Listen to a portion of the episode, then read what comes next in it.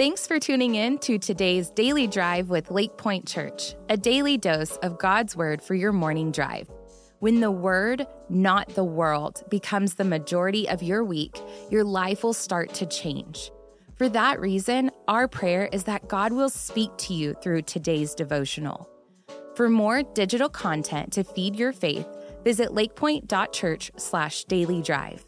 And now let's dive into today's devotional.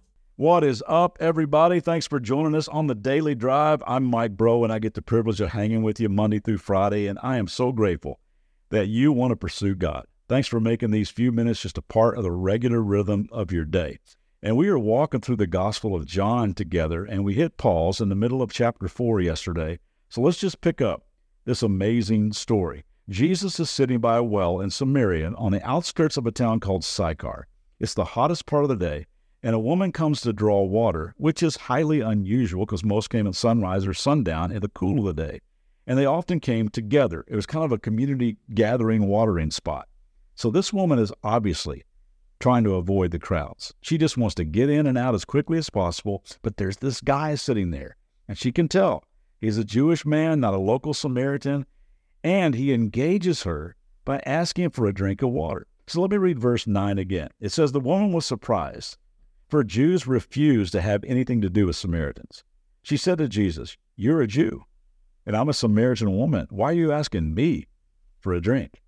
And I think that Jesus smiles and says, If you only knew the gift God has for you and who you're speaking to, you would ask me, and I would give you living water.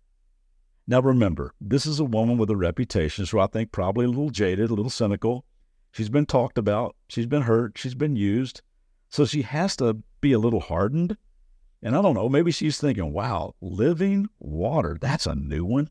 I thought I'd heard all the bad pickup lines before, but living water, that's original, but she plays along. She says, But sir, you don't have a rope or a bucket, and this well is very deep.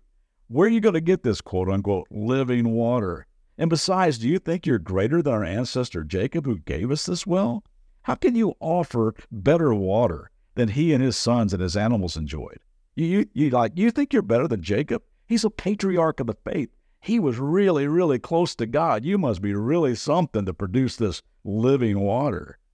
I believe Jesus smiles again when he says, Well, anyone who drinks this water will soon become thirsty again.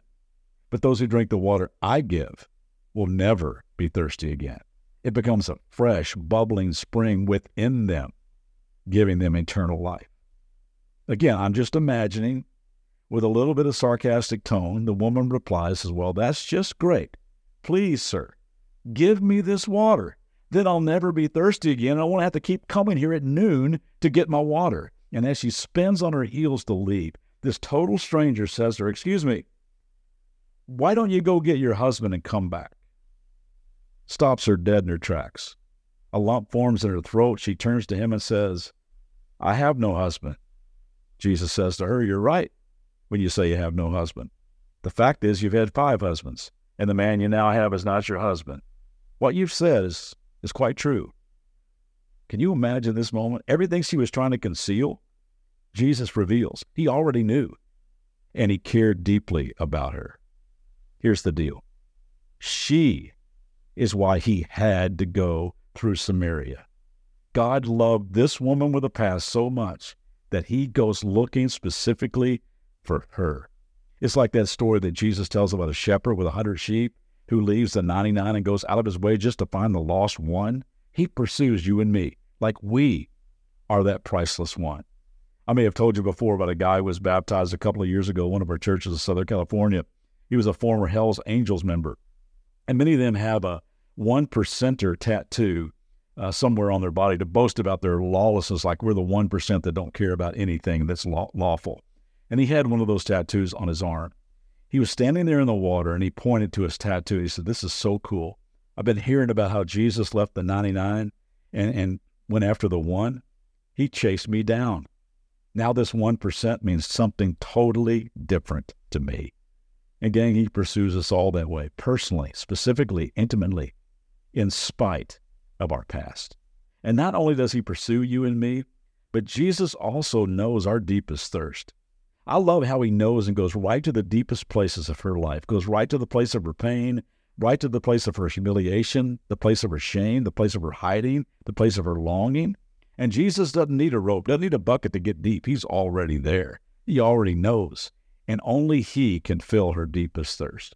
Look again at verse 13 and 14. Jesus replied, Anyone who drinks this water will soon become thirsty again.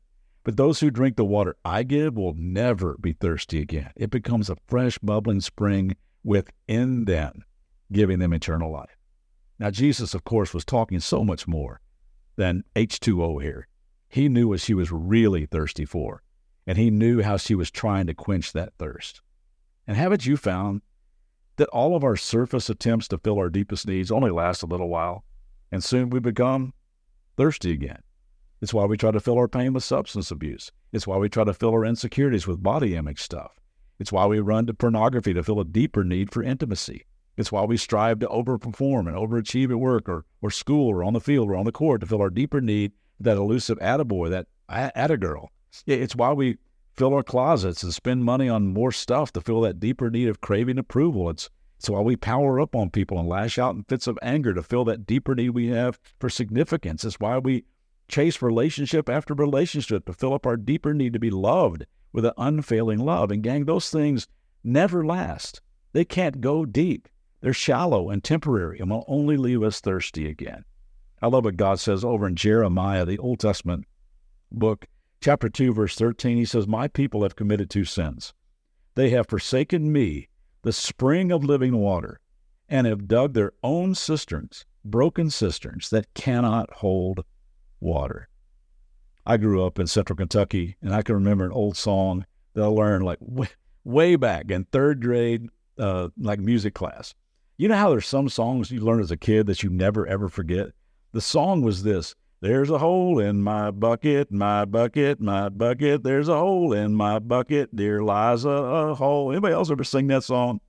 Okay, maybe it's just a Kentucky thing, but I'm so grateful for the day that I discovered there's a hole in my bucket. I had dug all kinds of broken cisterns that couldn't hold water. Oh, they could hold enough to give me a little sip and a quick fix but never enough to wash over me and quench my deepest thirst. Gang, Jesus knows our deepest thirst. And not only does he know it, but he promises that if we will come to him daily to meet our needs, we'll never be thirsty again. He's the spring, he's the source of living water.